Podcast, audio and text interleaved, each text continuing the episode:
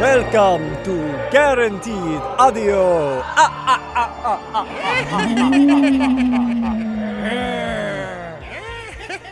Welcome to our Thanksgiving episode of Guaranteed Audio, episode four. I am Kevin James with my good friends. Ryan Murphy. Neil Ciceriga. Cool. Uh, and that was like not an alphabetical order or reverse alphabetical order. We'll figure it out at some point. We'll edit it down. Yeah, we'll flip them around. Neil Murphy. All right, right off the bat, it's the end of October. Has anyone here been doing anything celebratory for the Halloween season outside of watching movies? Yes. Uh, I went over the top on co- uh, not costumes. Well, I, I have a couple of costumes lined up, but I know we're gonna get to that in a bit. I've spent a little over two hundred bucks on Halloween decorations this year. I really want to go, uh, and that's by the way, two hundred bucks at Spirit Halloween does not go very far if you want to go all out. So uh, I'll probably buy more. Some of it's for my own use as a civilian in my private life. Some of which is for the office for where I work. Some of it's for uh, my brother and his new wife. Some of it's for. I got a lot of stuff. I got a lot of stuff. Great.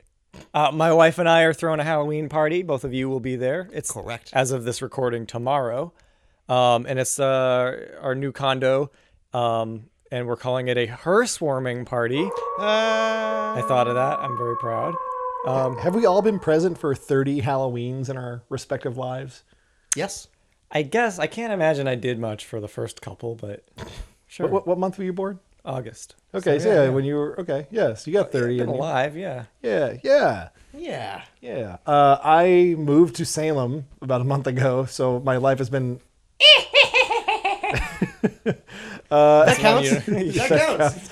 Uh, so I've been um, uh, soaking in the Halloween saturation. Uh, there's been carnivals in town, uh, ghost uh, tours and such. I've lived in Salem before. I love the town. Love all the festivities that come through. Even the tourists. I really like the tourists. Um, a lot of family members love to come up in September, October to see the town, and you know, try to show them a good time. Try to show them some local flavor and food and the museums and all that stuff. Yeah, Kevin, curious, just for our audience who may not be here, Massachusetts natives, uh, like Cape Cod in September after Labor Day, there are savvy tourists who come after the rush. People who don't have kids, lucky people who. Uh, sorry. Uh, is there a ru- is not a rush, but are there tourists who are into Salem and the whole aesthetic after October, November, December? Uh, who come like to see all the cool stuff when everyone else is when the crowds are gone. Yeah, I would equate it to you know how you'll go to Target on November first and second to get all that cal- the Halloween candy at like eighty percent off. Bingo. There are definitely people that come around a week or two into November when it's a little crispier, a little drier, a little more traditionally autumn, and there are no lines for anything. The carnival usually sticks around another week or so. Uh, all the museums are still there. All the tourism shops are still selling their T-shirts for five bucks. Salem's kind of always fun.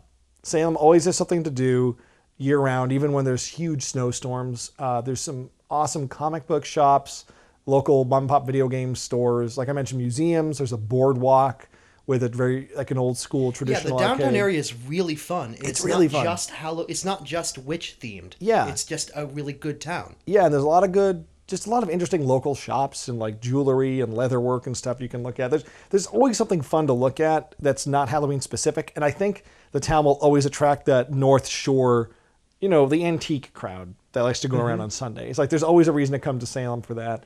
It's a real town on top of being a fake town. And it's a pretty cool town. I- Yeah. it's probably my favorite town in New England. So I, I'm glad to be back there. The only thing that stinks is the three of us are far apart now. Like, Yeah. you know, like uh, Neil and I were living in Somerville simultaneously for a bit. Now, Ryan, you're, you're in the Cape, Neil's Yep. in Somerville, I'm in Salem. So that's like the Orion's belt of Massachusetts. of uh, eastern coastal Yeah. Massachusetts. Yeah, those yeah. of you who are not Massachusetts natives, uh, let it be known it's it's something we all do. It's not a good thing, but something we all do. People who live on the eastern part of Massachusetts, the North Shore, Boston, the South Shore, Cape, we act like the Western Massachusetts does not exist. We don't think about it. We don't go there. It's basically like it's just It's it's, upstate New New York. York. Yeah, it's upstate New York. in I was about it's to say upstate that. New York and Connecticut. It's actually interesting for any of you who give a shit about sports, which whatever. um, they tend to be Yankees fans like New York, and they tend to be not Patriots fans. Um, it's, Well, fuck them. Yeah. I this don't is a sports podcast. Yeah. at all. But it is weird. They don't identify as being, and it must be weird knowing that um, there must be a lot of people who gripe in earnest, in earnest, about the fact that their tax dollars are going to a state house that never talks about them, never thinks of them, and never does anything to help them. So, uh, yeah, it would be interesting. It's like they're a different state. Yeah. I I'm trying to think of anything specifically scary I've seen in Salem this year because there are a few local haunted houses, um, and I've never been to any of them. I've been going to Salem on Halloween every year since I was a teenager, since I was 16. I've never missed a year, and I would never go out to Salem to see the haunted houses because it's so busy. Why would I want to spend like 30 bucks to walk through like you know what what's probably like the back of a mall or something retrofitted into one when I could go to Barrett's you know haunted mansion down in Abington or Gooley Manor. Like there, there are a lot of excellent haunted houses in New England, um, Fright Kingdom, you know things like that. I, I'd like to get some more legit scary stuff in my uh, Halloween palette this October. Have any of you guys done anything like that this season? Before I continue, Kevin, at the beginning of October, did they do their big uh, parade? The homecoming parade. They did. I wasn't there for it though. Oh, okay. Um, Salem does kind of a locals only parade. No, I haven't been to any of their haunted houses. I did go to the um it's not a wax museum, it's like a movie prop museum. What's that place called? In Salem, Yeah. the Nightmare Gallery. Yeah, the Nightmare Gallery. That place is great. I love that. They have a lot pro- of good they have just like- props from uh, Pet Sematary. Oh, Yes. cool. Yeah. They have prop actual props and just very good replicas of like, you know, horror movie characters and props from like the the whole history of horror, not just like Like the, wolf, slashers. like the stuff, Wolfman and Yeah, the they got Xenomorph Wolfman and stuff yeah, yeah. and gr- they got a gremlin. Yep. Like seeing that gremlin. They got the I gotta check this Count Olaf. You said right? Count um, Orlok.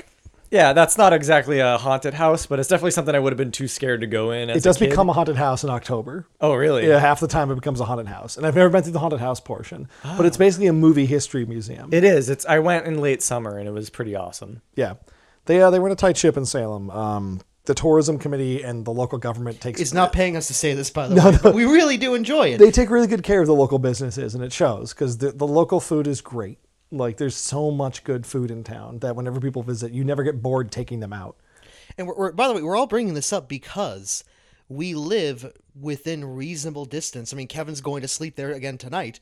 Uh, we're all in reasonable distance of Salem, Massachusetts. I can't think of anywhere else in America that would be considered a Halloween town. I, I can't think. the setting for hocus pocus Sleepy Hollow. All right, that counts. is sleepy That's hollow pretty real Sleepy Hollow is a real town. Yeah. It's Okay. pretty New York. Yeah. I don't know if they have as much tourism as Salem. but hocus pocus is. Oh yeah. pretty big right all right, one is like a piece of classic literature, and, and the, other, is Sleepy ichabod Hollow. crane yeah one of them is an are you afraid of the dark episode and the other is a big budget are you afraid of the dark episode but yeah uh, have you guys watched hocus pocus this season No, not, Not yet. yet. I should. no I, I'm I've a- actually been. I, I've just been uh, busy with stuff, and I haven't gotten a chance to watch a lot of spooky movies.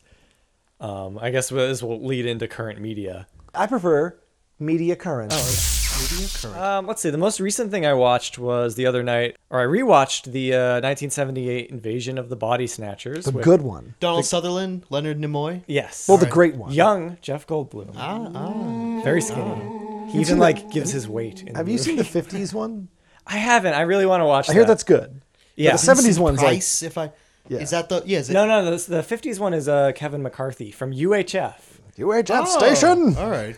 oh, Weird Al! He doesn't call him Weird Al in the movie. um, but the 70s one is really cool. Um, it's just uh, yeah, it's a it's it's a 70s horror. It's a 70s version of a 50s horror movie. So it's got weird ghoulish angles at times, and it's got the 50s style paranoia, but it's got 70s fashion and 70s dialogue. The fashion is awesome. I love whoever designed. Yeah, whoever's the, the guy who because they're just trying to look like civilians, but cool civilians. I just like Cool. So- well, the thing about the movie is, is it's got a, it's got a little bit of an upper crust, um, you know, um, academic. that's right. Yeah, Yuppies is the word. Yuppies is the word. They're word. kind well, they're kind of yuppies. It takes place in um, San Francisco, which is Yuppies. awesome.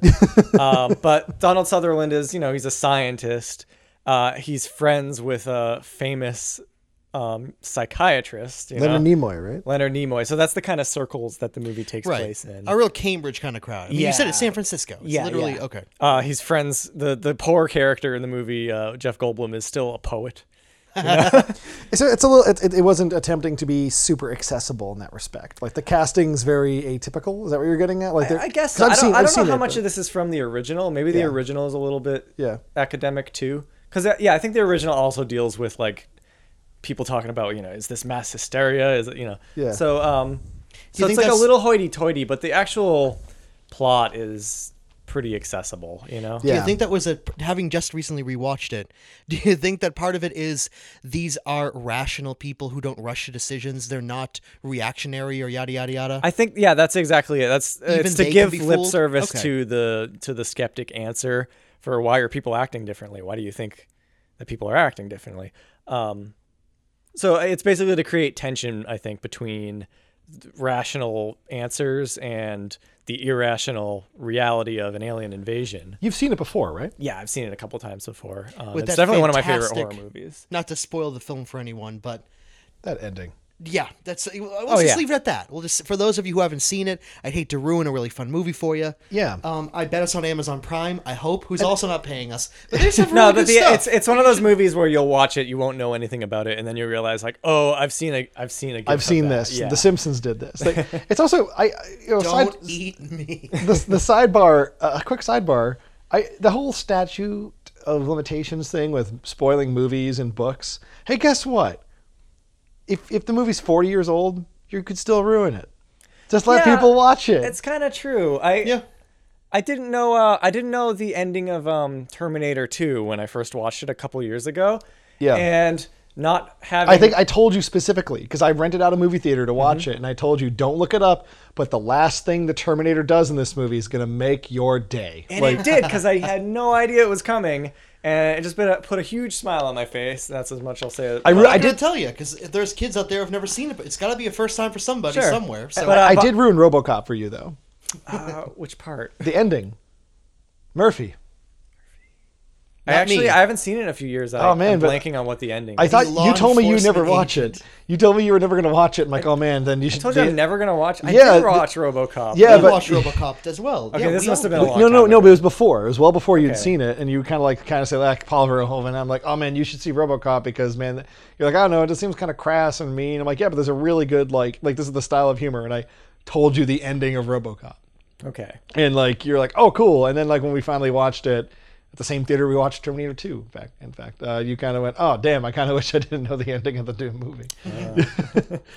Um, what was I going to say? Oh yeah, last uh, props that I'll give to uh, Invasion of the Body Snatchers is the extras are great because so many of them have a specific task of acting a little dodgy, not acting like people, but in a subtle way, so you don't notice it at first. And it's happening all through. It's one of these movies where it gets better the second time you watch it because you're looking out for clues, basically. Tell me some, because I mean, it's that sounds like It's, something it's that hard to describe, but it's just with the movie. it's could- just people looking around. There's a shot of a guy just kind of running manically at one point in the beginning, and the camera just follows him for a second, and it pans over to the main characters, and they don't notice because he was running behind them, but he's just running for his life, and it's the, it, nobody notices. Huh. Um, it's just like uh, and it, the movie's just full of weird little moments like that at the beginning, and um, it's a cool movie. nice. Ryan, what about you? Watch anything good lately? Uh, yes. Uh, let's see. Well, I have. Stop me if you've heard this one before, but I love the show on NPR, uh, Snap Judgment, hosted by this really cool guy, Glynn Washington. By the way, stop me if you've heard this before. Sounds like an NPR show. It like wait, wait, don't tell me, or um, what's the one where it's all like word plays, not the rhyming limericks, So the, it, the, the- yeah, you're right. They all kind of, you're correct. They're all some expression that hasn't been used as a title yet. Oh, there, that one. Take that one. Go on, please. tonight on NPR, onomatopoeia. Like, of course, of course it is. Of course it's called that. Uh, all right, Glynn Washington has this really cool podcast. Long story short, with your host. Go on. Hey, uh, and I've always enjoyed on Snap Judgment, he does Halloween episodes called Spooked. And he also sometimes during the summer and other times of the year does campfire stories. And I really like his I like the show. I like Snap Judgment. I like real life testimonials from people. He gets great guests. He does a great job. I've been listening to it for years. But his first ever spin-off of Snap Judgment just started in I want to say either late August, early September, and it is just spooked he's making his i wouldn't be which i wouldn't be surprised i haven't really done my research as to which ones have the most views the most independent clicks the most downloaded Now, what kind of what kind of scary stories are these? Uh, allegedly real life testimonials. Okay. People's first person accounts of uh, their experiences they've had. One of them is about a border patrol agent between, I want to say it's California and Mexico, in this really strange, really remote part of the border where um, there just aren't a lot of people around. It's he's not actually looking for he's not there um, looking for illegal immigrants. He's just there patrolling a national park that happens to be on the border, really desolate, really remote, and where there's a lot of deaths from mountain lions because there aren't a lot of deer or other animals. There's just he says it's a really strange environment in which the mountain lions are no longer afraid of people.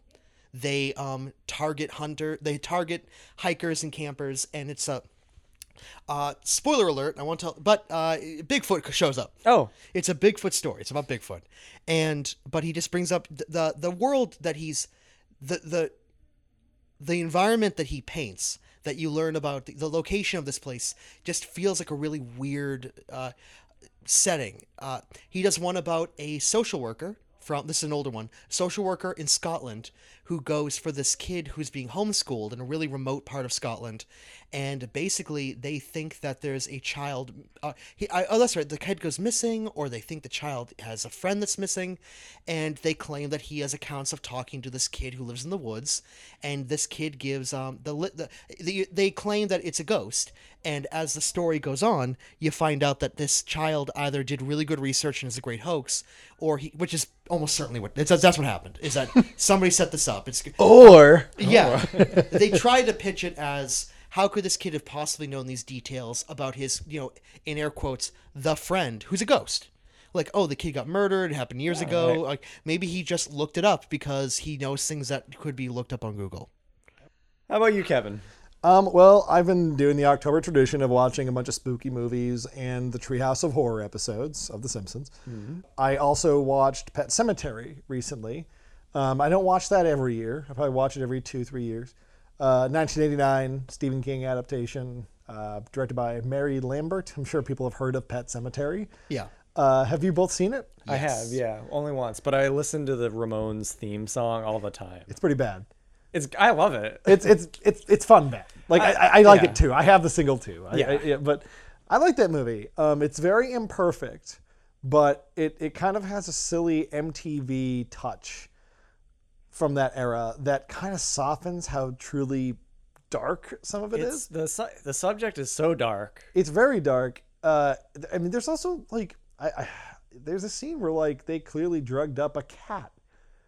Like oh, I don't remember that. I don't want to give away, but there's like a scene where like there's a cat that's like barely conscious. It's not animatronic. It's yeah, right. no. That's right. It's definitely a real live animal that uh Yeah, that they like knocked up a I'm bit. sure PETA was around back then. I always say PETA's job has become uh, I'd like to think easy. I, I hope that when PETA Are you thinking of the ASPCA? No, the people for the Eth- people for the ethical treatment of animals. The crazy PETA. They're not all crazy. I mean, their Oh. leadership is crazy. It- it's strange. The first time, so in Pet Sematary, the film is basically a Stephen King love letter towards the monkey's paw, and in it, Yeah. uh, this couple with the with two kids, they move into middle of nowhere, Maine, surprise, and uh, their cat gets killed very early on. Uh, Church, named after Winston Churchill. They live next to like a ter- like the worst street you'd want to be next. to. Yeah, like a bunch of 18 wheelers driving by all the time. Yeah. And the death of the cat is actually off camera. Like a neighbor calls them up and goes, Hey, found your cat in the road out there. And they go out and look. And That was good. There's the dead cat. And By the way, half of the reason you want to watch this movie is that character. It's uh the, The guy Munster who- guy. It's the guy who played Herman Munster. he's amazing in it. He's really he really good. is, and he nails a Maine accent, which is a, which is different than a Boston accent. They have this, there's a scene early in the movie where, like, so the family moves into this house and they meet their la- neighbor, Grady? Judd Crandall. Judd. Okay, there you go. Crandall. Mr. Crandall comes over. And he's the guy that, you know, you- you've definitely heard this voice before when someone goes, Don't go down that route. Yeah, I don't want to go there. You can't get that from here, Yeah. as they say in Maine, right? Yeah, as they say around here, Mr. Grady. Uh, the, but uh, Judd Crandall, um, the first scene he's in, he comes over and he's like talking to the, this this young family, and they have a daughter. She's probably like five, and she goes, "Mr. Crandall, what's that over there?" And they cut to an angle where you see this really creepy path into the woods that leads to this pet cemetery, and what we find out later is an Indian burial ground. This is all set up. This isn't a spoiler. Uh, so this is a really creepy shot of the woods, and there's like smoke and stuff. And it cuts back to Judd Crandall, and he goes, "Ah, that's a fun place. I'll take you down there sometime. It's a fun place." Like, just, just doesn't. He just like, and then later in the movie, he like has this horrible regret about introducing them to the pet cemetery. And just the if you've seen the movie before and you know how dark it gets and how much despair is in the air, his like kind of aloofness when he knows very well what is the end of that path is pretty funny. Um, he's got a hell of a face. He looks like he looks the way you remember John Kerry looking. He also he he's got Like if you if you haven't seen good- a picture of John Kerry in a long time. he's a legit good actor in that too. Yeah. The rest of the cast is fine at best, uh, but It's he- got um Tasha Yar from from uh, TNG is sure, it. sure, Um, the kid is really cute. he's he's he like he's cute to the point like it hurts the movie. Uh, the movie also features uh, the lead cat, uh, Church, who is, no. who is played by a series of Russian blue cats. And I remember reading up on this film years ago and finding out that Russian blue cats are apparently the easiest domestic cat to train. And the cat does some pretty creepy stuff in the movie, um, some really creepy stuff. Um, I just find it to be a really good October movie. When I think of a good Halloween movie, specifically a Halloween timed film like Hocus Pocus, that's the kind of film I want to watch. I want to watch that. I want to watch Creep Show. I want to watch It. I want to watch The Fly. I want to watch The Thing. Uh, the new It, by the way. Yeah. We kind of missed the boat on that a month ago. I saw it twice. Is that the is that probably the most recent movie that we all have seen in theaters? Yes, We're- did we're see really it, late to the new boat it in on it. theaters. I enjoyed it. I enjoyed it. Um, I think the new actor who plays Pennywise, he's brought his own thing to the Skarsgård, role. He's done a great job. He did a great job. I knocked it out of the park. Now, if you haven't seen it and it's still in theaters, now is a great time to see it. Just go. Yeah, just go. Like Yeah. the, the biggest problem you could have is seeing it in a theater filled with teenagers who aren't emotionally able to handle a few legitimately scary things. Mm-hmm. Uh, I think the movie's more an adventure piece that is about the themes of fear. It's more like a Green Lantern comic than an actual horror film at times, I mean, with where it studies fear. It studies fear. Yeah, I, I think the Yeah. scares for some people will be extremely scary. there are some really scary Yeah. moments. The painting stuff got me the first time. Yeah, there's some like very easy to Yeah. identify with if you remember being scared of things as a kid. Um, pieces in the movie. Uh, I loved it. I thought it was great. I like the way they played with scale. Uh, you never got a really good feel for how tall Pennywise was, and they used forced perspective and things to sort of obscure his relationship size-wise to the kids. Uh, and I guess Skarsgård, the actor, is like six foot four or something, six foot five. So when they finally do get him in frame with, uh, what's the name of the hypochondriac? It's Eddie or something. Eddie. like It is. Eddie. Yeah, okay. When they when Eddie gets face to face with him and you see him put his hands around Eddie's face, it's it's scary, man. Like that's like this Yeah. big lumbering man who just it's just Freddy Krueger style getting off on making kids scared. Like By the way, I don't believe this actually comes up in the. It's not going to come up in this. It didn't come up in this film. I don't believe it's going to come up in the second film. Mm-hmm. Uh, I did a little bit of research into where exactly does Pennywise fit into the Stephen King mythos, um, specifically in the context of, "Great job, guys." I'm really sorry, The Dark Tower. How did you shoot yourself in the foot on that one? they're trying to make a mini series out of it now, and it's like, Good. it's I hope too- you tried again. Yeah, I I also have I hope you do it right. I don't Yeah. want you to screw it up because people love The Dark Tower. I've never read them, but I would be happy to. I, it's the most involved of all the things within Stephen King's mythos. I like the way that a bunch of his weird creatures and things uh, loosely tie into each other, but it's he's he's never limited by the universe that he set up. It's quaint. It's fun when little things. It's not like well that doesn't. It's not like um. What's the name of the television program? Is it Sel- is it Saint Elsewhere? Where at the end of the show, Oh yeah, we the- talked the about whole this show. Correct. previous episode. That's right. That means oh well, then this happened with that, and then this, you know, oh, so all these things have to be consistent with each other. Like, don't let it hold you back. Yeah, just, just do your own thing. Make your own story. Tell your own movie. Uh, but in short, apparently Pennywise, I, I actually wondered, does he fit in with the creepy stuff of the Crimson King? Is he one of the creepy men in yellow, co- the low men in yellow coats that work for the Crimson King, the main villain of the Dark Tower, that are a bunch of the different supernatural things? And apparently, the low men in yellow coats are supposed to be a whole allusion to the old, uh, the Yellow King, the King in Yellow. I, uh, I I've read so many Stephen King novellas and shorts now, but I, I haven't read anything, at least that I'm aware of, that ties into that universe. But people have told me that it all becomes one big umbrella thing, and yeah, like That's I'm, kind of- I'm kind of not interested in Yeah, like I feel like just- that's maybe all there is to that book. to that series. 'Cause Dark that's All I hear anyone talk about with the Dark Tower is, oh, it references his other books. Hmm.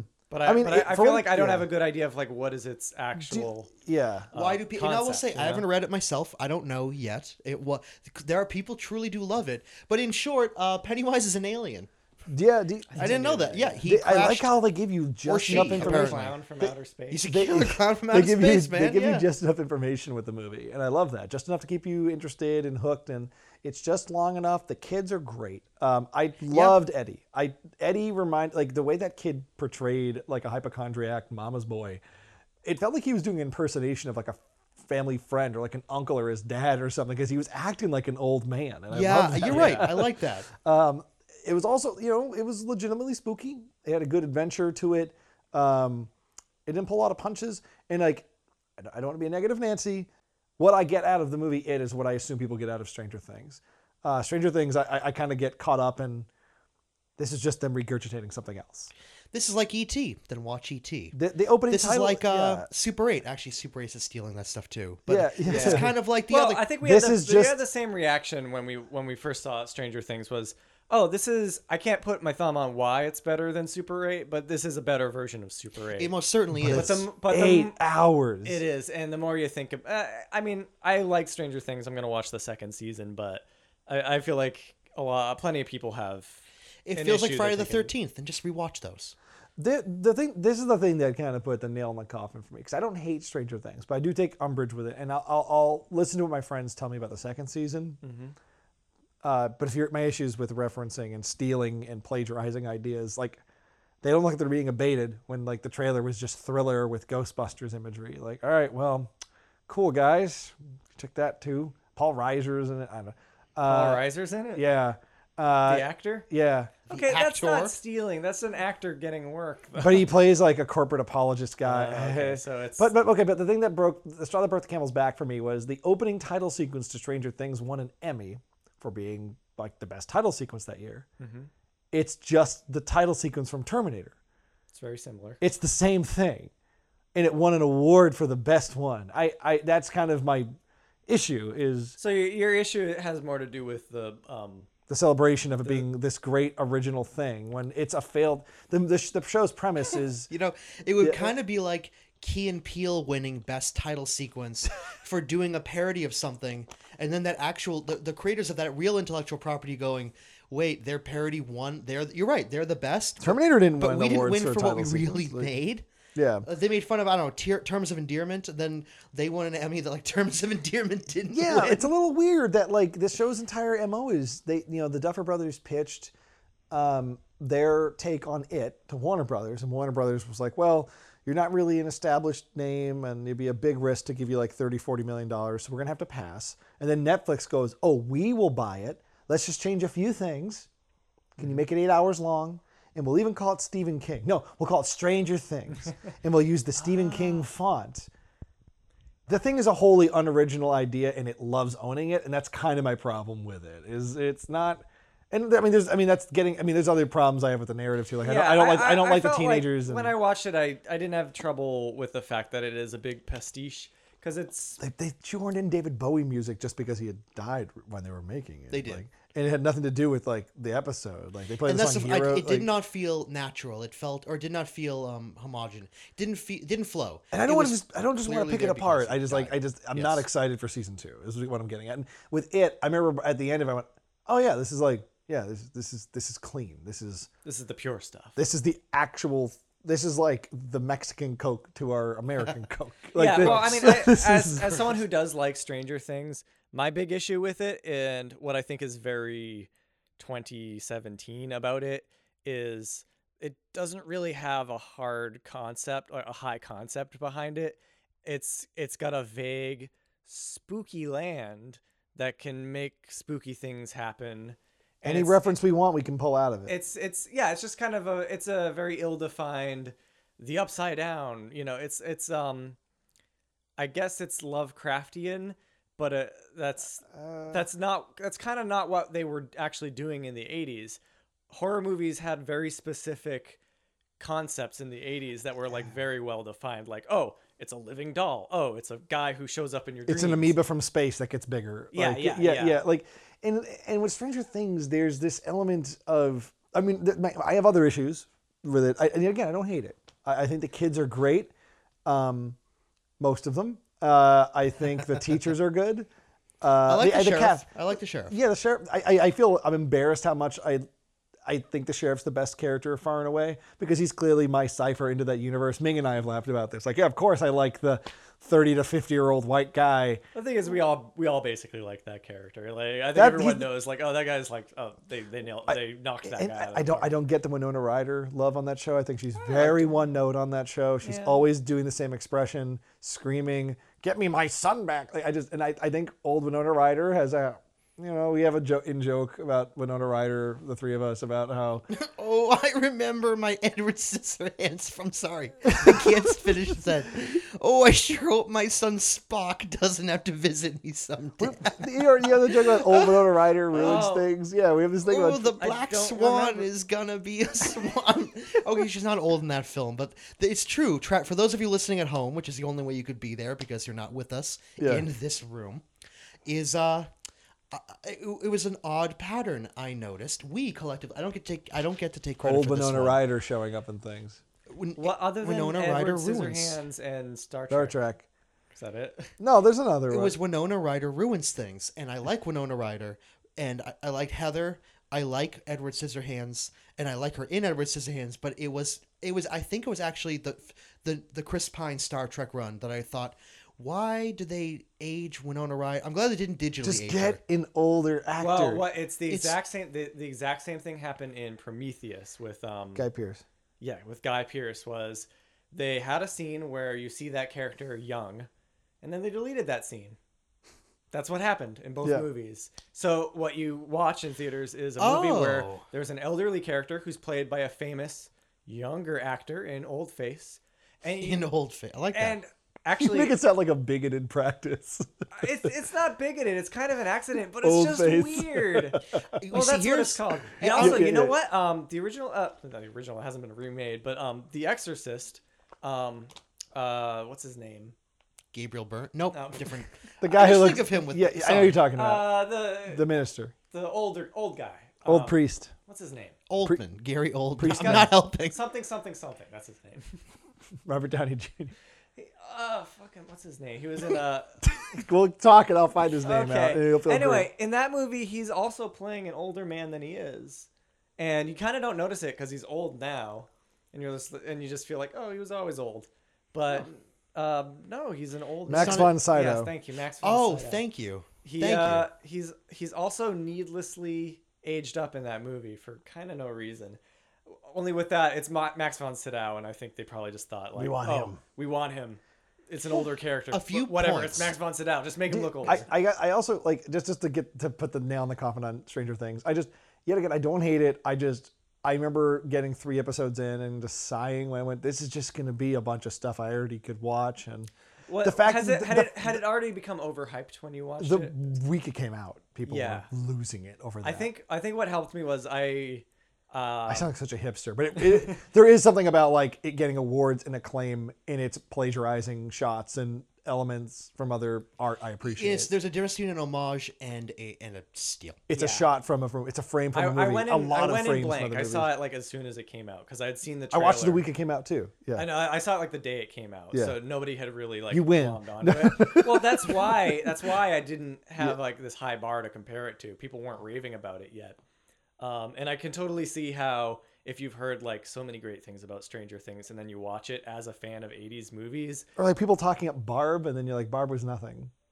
she Barb I is mean, not a character. right. She had a cool look, and uh, well, let's not spoil. She also shames people for wanting to have sex and stuff, and that's like, uh, Thanks, Nancy Reagan. thanks, Anyways, thanks, Tipper thanks, Barb. These difficult humans. I'm willing to Uh, bet a Barb few shows up in season two. Uh, number one, before I let Winona Ryder off the hook, because I'm not.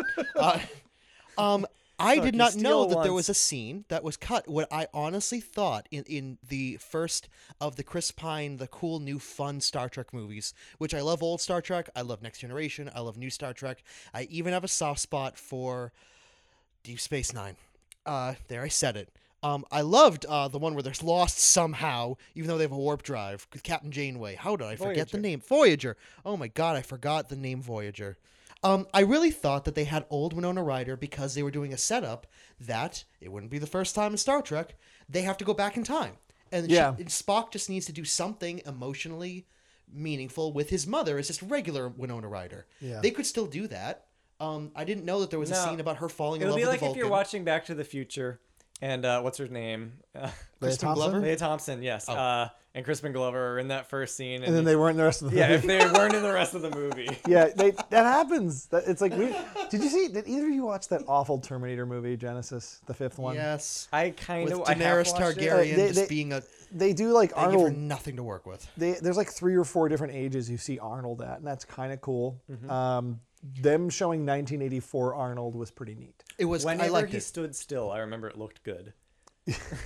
I think they did okay with That's like that. telling somebody you look good in the dark. That's- The thing is, what we're talking about too. The bu- biggest bummer is that all the stuff we're talking about isn't the actual content of writing or acting or story, because both of these things we're talking about, Terminator Genisys and Stranger Things, are just regurgitations of things we've already experienced. And it's bum- it's a bummer because if someone's like, Yeah. okay, well, what do you think about the story of Stranger Things? I'm like, well, it's too long, and I don't think Eleven's a good character, and I'm not interested in watching her stare at a CG monster and like grimace and then the CG monster explodes or something. I, I just don't I don't find that exciting.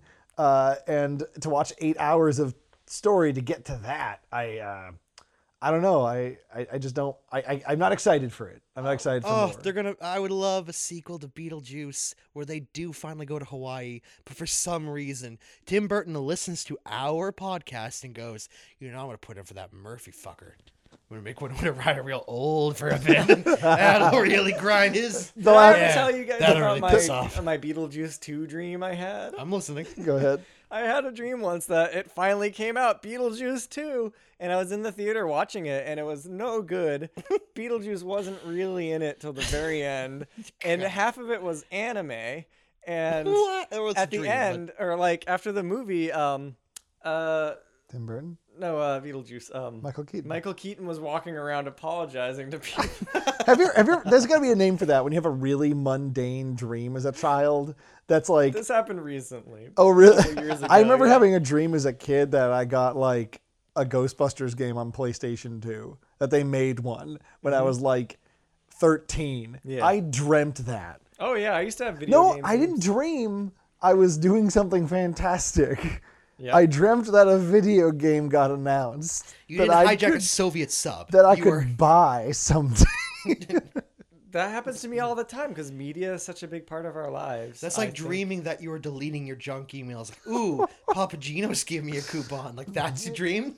Well, what happens to me a lot is if I'm if I'm say looking for a certain product, if I'm on the hunt for something that's hard to find, and I'm like searching eBay for a while, um, then I might have a dream where I find that item. Ooh, speaking of a hunt for something that's hard to find, if I may, because We're gonna talk about savers again. no, no, but I do. I just like savers. I'd be happy we went there. I'd be happy if we went there today. But to just to wrap up on, or maybe to wrap up my bit on current media, I watched, I binged in only two days all of the story of on uh, this on Netflix, eight parts, how the FBI caught Ted Kaczynski, the Unabomber. Uh, that was great. It's about forensic linguistics and about the d- development of this very, very new field about trying to dissect his language, his choice of words, his use of language, not just what words he chooses to use, but what words he doesn't, what words are conspicuously absent, what he's trying to convey, and how he's doing it. Now he's the guy to- who shrunk the kids, right? That's Wayne's. don't don't don't correct him. Don't- well, I can't prove he didn't do that. he, did, he was a prolific murderer. Yeah. So, for those of you new to Guaranteed Audio, once an episode, one of the three of us will conduct a quiz with the other two members of the show, where we'll pick a subject matter or some unique rubric for a quiz, and we'll have at it. And then whoever wins, wins. And then we move on to the rest of the podcast. And this month, this holy month of October, the quiz belongs to Ryan Murphy. I had an idea for a quiz about Sonic the Hedgehog, but I decided to just kind of leave that bottle episode on the shelf, if you will. The Sonic quiz will stay fresh for weeks and months to come, but I thought I would stick to my own wheelhouse and do what you know and work on something with creepypastas. We're gonna have a creepypasta quiz. Now, I purposefully chose not to use any of the creepypastas that are original content, like Jeff the Killer, Slenderman, Candle Cove, the the Russian sleep experiment, famous stories that exist exclusively. Ones that kind of became famous on their own. Exactly. I'm going to stick specifically to some of the earliest original creepypasta stuff, which is references to existing intellectual properties. Things that uh, a creepypasta of this, or a, a weird lost episode of that. And again, just to reestablish, creepypasta, the word, comes from a subreddit, a subthread somewhere, earlier days of the internet. It became a weird, ins- as Neil said, an insular, like an in joke, of the misspelling of copy paste to copy pasta. And some, yeah, somebody would accidentally put, instead of writing copy and paste, they write copy pasta. And that, like a weird meme, sort of, just took on a life of its own, like memes tend to do. There was a this pasta, that pasta. Creepy pasta is kind of the only one that really stuck. When, when did they take off? Like 2008? That's about it. Yeah, probably coming up on 10 years. Um, Yeah. And for those who don't know, they're basically they're short stories, mostly written by children. A lot of them are Teenagers. or teenagers, and a lot of them are like uh, describing a hypothetical lost episode that creeps that's creepy in some way or ruins people's minds. Or I thought creepypasta was just short, scary stories. Yeah, Some sca- of them are. specifically for the internet. But the ones that are referencing pop culture, they tend to be like, you know, uh, an episode. Well, I don't want to, just in case. There's an have- episode of Doug where Yeah, yeah. Patty turns out to be a dog person. A lot of it comes from the earlier days of before we had on demand or before we had like a television where you can literally look up what you want. There was a directory. of- Okay, do you remember that okay. one weird thing that aired at night, or do you remember that one thing that you kind of confuse and conflate? The in creepy memory? episode of Family Matters they only showed the one time. Exactly, Exactly. yeah. Exactly. All right, so let's go. Okay. There is an actual, or is one of the very few that could be considered an actual creepypasta about our good, f- about uh, our good friend Garfield. There is a Jim Davis comic strip done for Halloween that has a genuinely dark, sinister tone uh, about Garfield waking up in his home. It's dark, it's literally dark out, and there's a note left by John and Odie saying that they're sick of Garfield is selfish, Garfield is mean, Odie is sick of being kicked off the table and being, you know, bullied by Garfield. They have left and they uh, they've left Garfield. They're they're starting a new life, and Garfield then at the end of the comic just goes back to his bed, and presumably because of his combination of selfishness and denial and genuine laziness, that he just goes there and he, he just is too lazy to actually go out and find food and water, and that he actually just dies. He starves to death and he just dies. And all if in canon, if there is a canon to Garfield, uh if there is in fact a canon to Garfield, uh, all of the other Garfield strips from that point on are just his memories as he dies. It's sort of an, an occurrence at Owl Creek Bridge of the rest of the continuity of Garfield. That is how his story ends.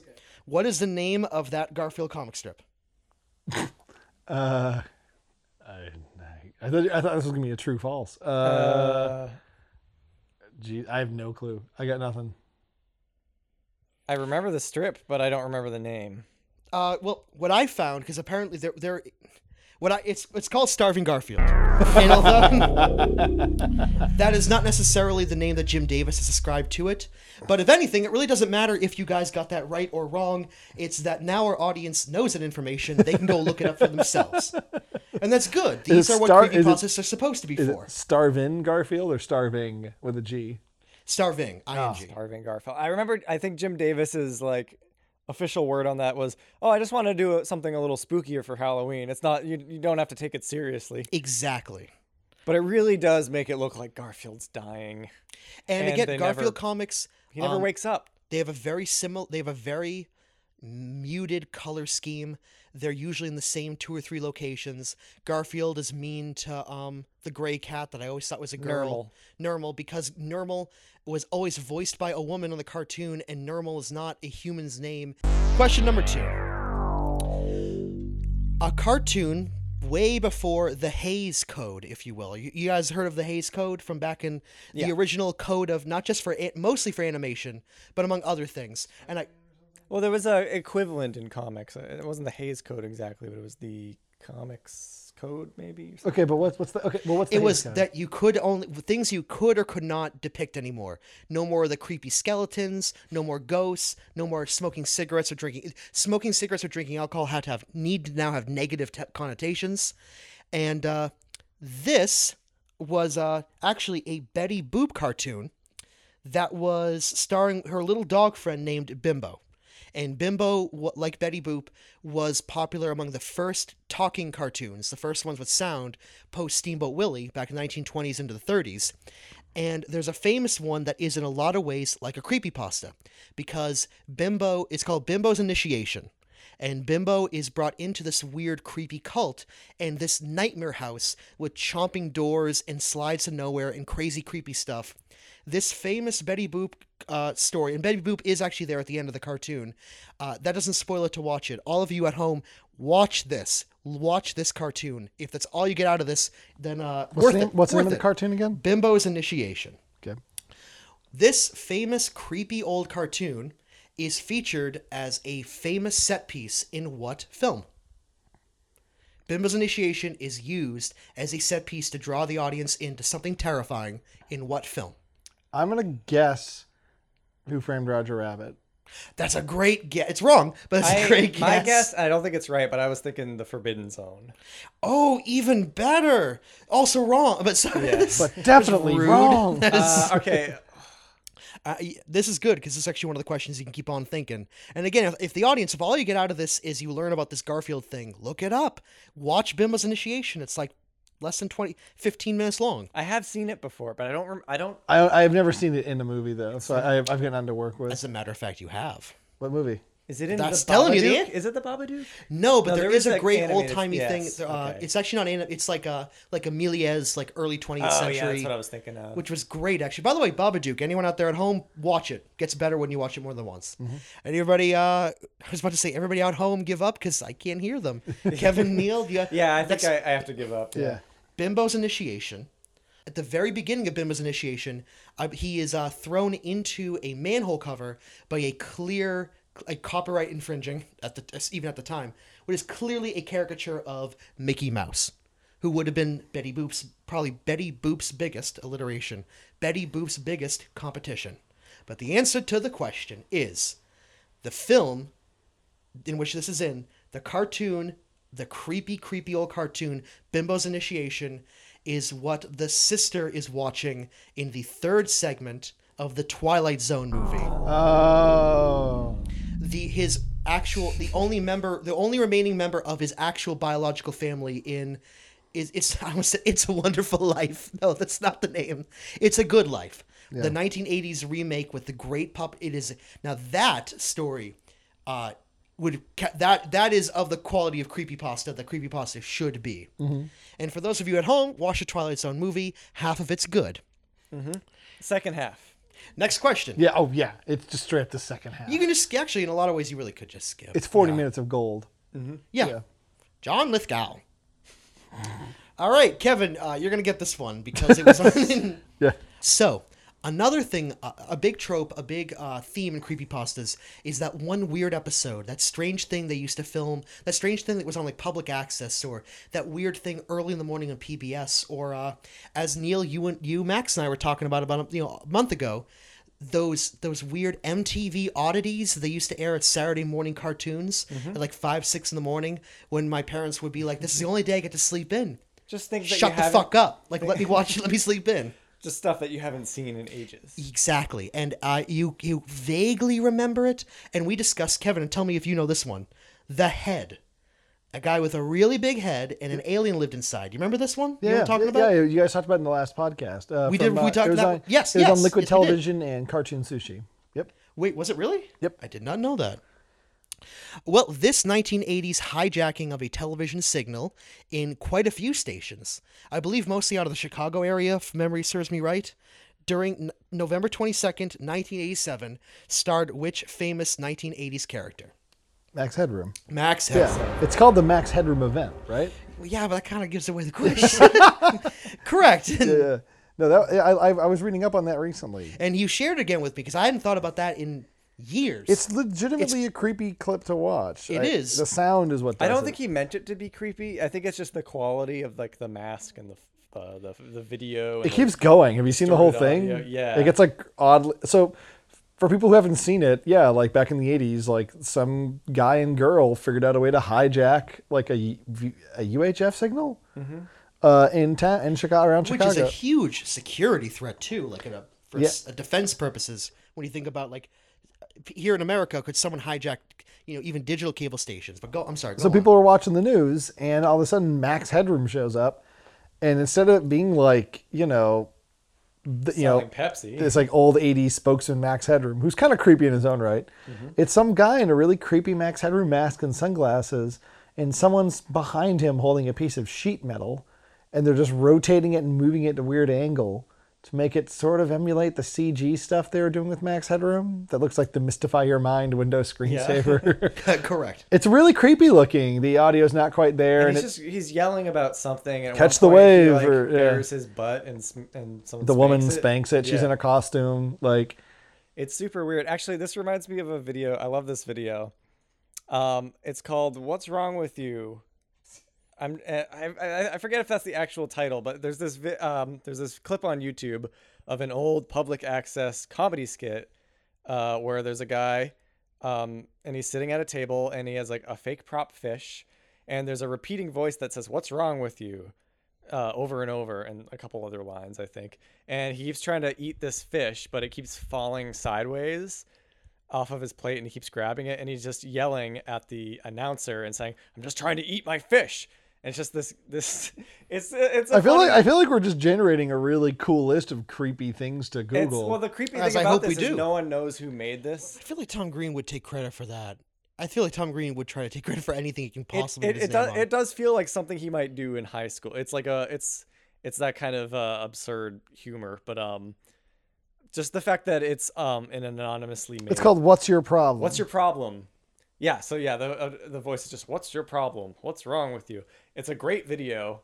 Uh, I mean, it's it's really annoying, but uh, it's it's hilarious to watch this guy like angrily try and eat a fake fish. I love this video, Well, and it's a little bit like wrong with me? I'm trying to eat a fish. wrong with you? Trying to eat a fish and it falls off the plate.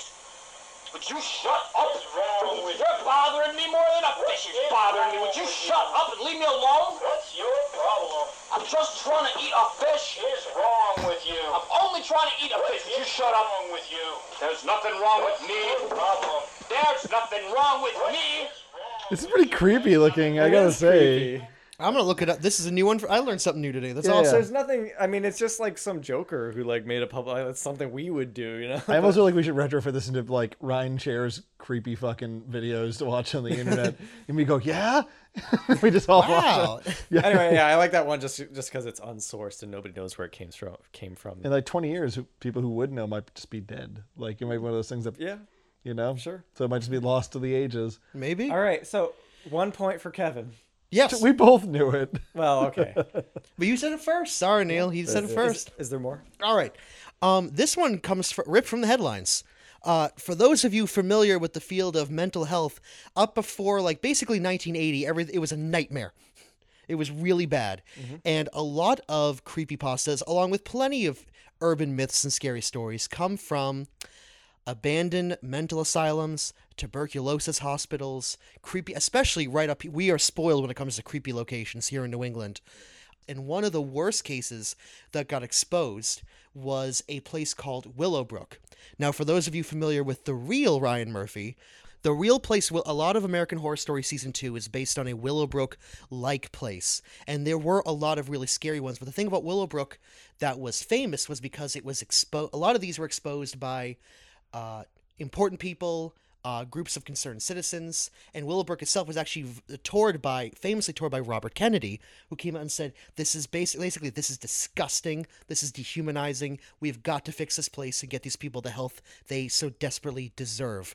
But what journalist made their name by rushing the place with his camera crew with the big light on, oh, exposing. Geraldo. It's that. It's always Geraldo. Geraldo Rivera. Well, I know this because I watched the documentary Cropsey. Did you watch it? Yep, Cropsey is in fact about that's right. It's about Willowbrook. Cropsey is exactly the kind of urban legend that comes up around when you close a mental asylum because mental asylums are scary. Abandoned mental asylums are obviously scary, and a lot of people, depending on their financial setup or their mental health issues, when this place closed, they were just homeless and still in desperate need of care. Care they were not getting. That leads to a lot of scary stories.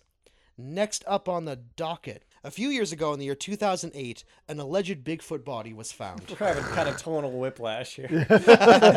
I know where this is going. okay. All right, in the year 2008, uh, from CNN, and I quote, the initial promoter of two hikers claim that they found a body of Bigfoot in Georgia. Their names were Matthew Whitton and Rick Dyer. What was the corpse that they claimed to have found, which was later disproved to be a hoax, that was they claimed was Bigfoot? I think wasn't it just a Bigfoot costume frozen in ice in a cooler? Yes, but what else was with it? Some deer meat, Ooh, better. cow meat, Oh, nope. Meat? Other way. human meat. Raccoon. Oh, raccoon. It was a suit with a bunch of dead raccoons. Like like a, like a like a Bigfoot costume with raccoon meat. correct. What did they think was going to happen? hey, they, maybe they didn't know.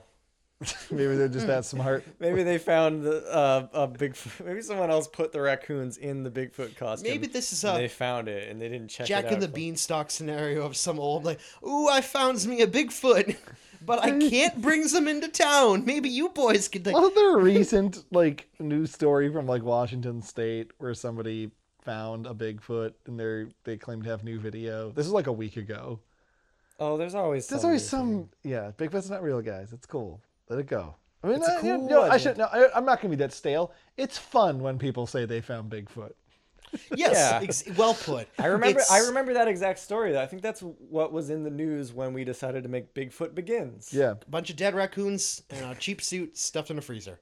Watch Bigfoot Begins. It's a pretty good uh, short film we did. Just Google Bigfoot begins and it will definitely be the first thing. I hope. Because Batman Begins had. co- This was before Dark Knight came out. I believe. It was. It was. Yeah, as they were like, "Oh, Batman Begins." Batman's Oh, back. yeah. Yeah, it's still a good movie. Guys, it's Batman. It's got Liam Neeson. All right. I like I said there is, when it comes to television shows, comic books, comic strips, uh, we all remember from the 90s Calvin and Hobbes.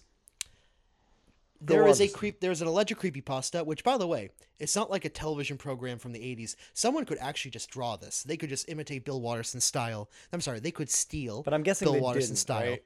There is allegedly a creepypasta. Uh, there is a creepypasta. There is a real story about a uh, thing in Calvin uh, Calvin and Hobbes' story in which Calvin's mother dies. Um, what is Calvin's mother's name? Calvina. I don't think. I don't think. I want to say they didn't have names. Correct. Ha! Yes, according to Bill Watterson, quote, Calvin's mother never received a name because she was only important to the storyline as the mother of Calvin. Which is kind of uh it's actually kind of weird when you say it out loud like that. I mean, the father didn't have a name either, did he? Nope, he had no name either. Okay, it would be really shitty of Bill to uh, have named dad like, oh, dad's name Robert, and she doesn't need a name. Well, Dad like works, so that's what. Bill, Bill, Bill, Bill. Uh, you know. I feel like that. For I, I'm not sure why, but that doesn't sound like a creepy, uh, like a good creepy pasta to me. I feel Uh, like it's not. no, you can't not. make Calvin and Hobbes creepy. It's too good.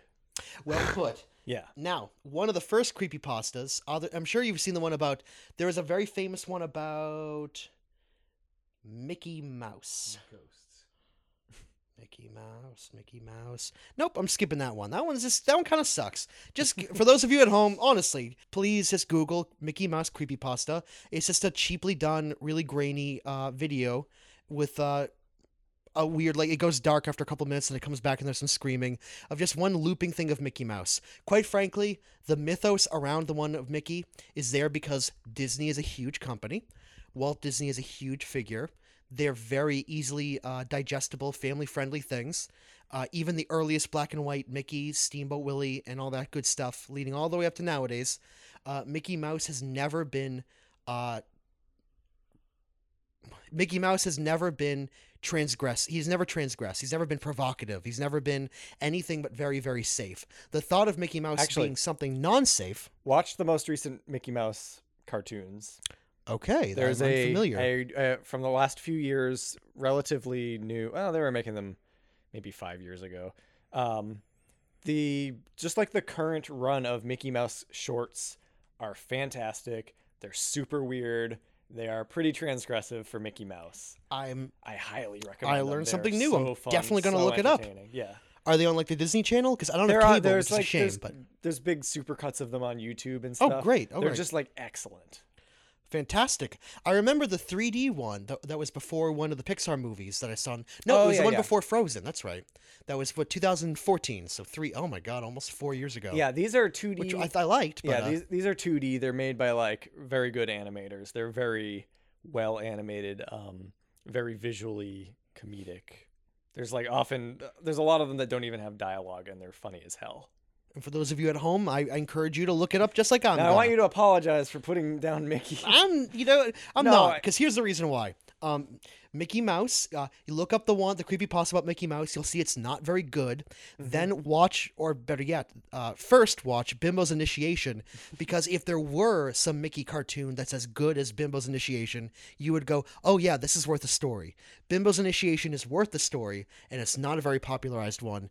The one about Mickey Mouse, called like just Dead Mickey or Mickey something, is uh, it sucks. So, next one. The biggest gathering of pop culture things, subject matters ever of all time, The Simpsons. And it is allegedly a script that never actually got. This one is actually slightly more plausible because it's a script instead of an episode. So there is no episode of. Uh, it's called Dead Bart. And it's about Bart dies, and it has an oddly creepy, somber feel to it. Homer cracks one joke at one point, but it really doesn't go over the audience well. And it's just oddly, starkly realistic. The Flanders come over to like pay their condolences, and Maude's still alive because it was back then. And it, Homer actually just like hugs him and cries a little, and then just asks to be left alone. It has a plausibility uh, to it that is unnerving. Uh, nothing insane or cartoonish happens in this universe, and it's just about Bart got hit by a car and he's really dead, and the family can't cope with it.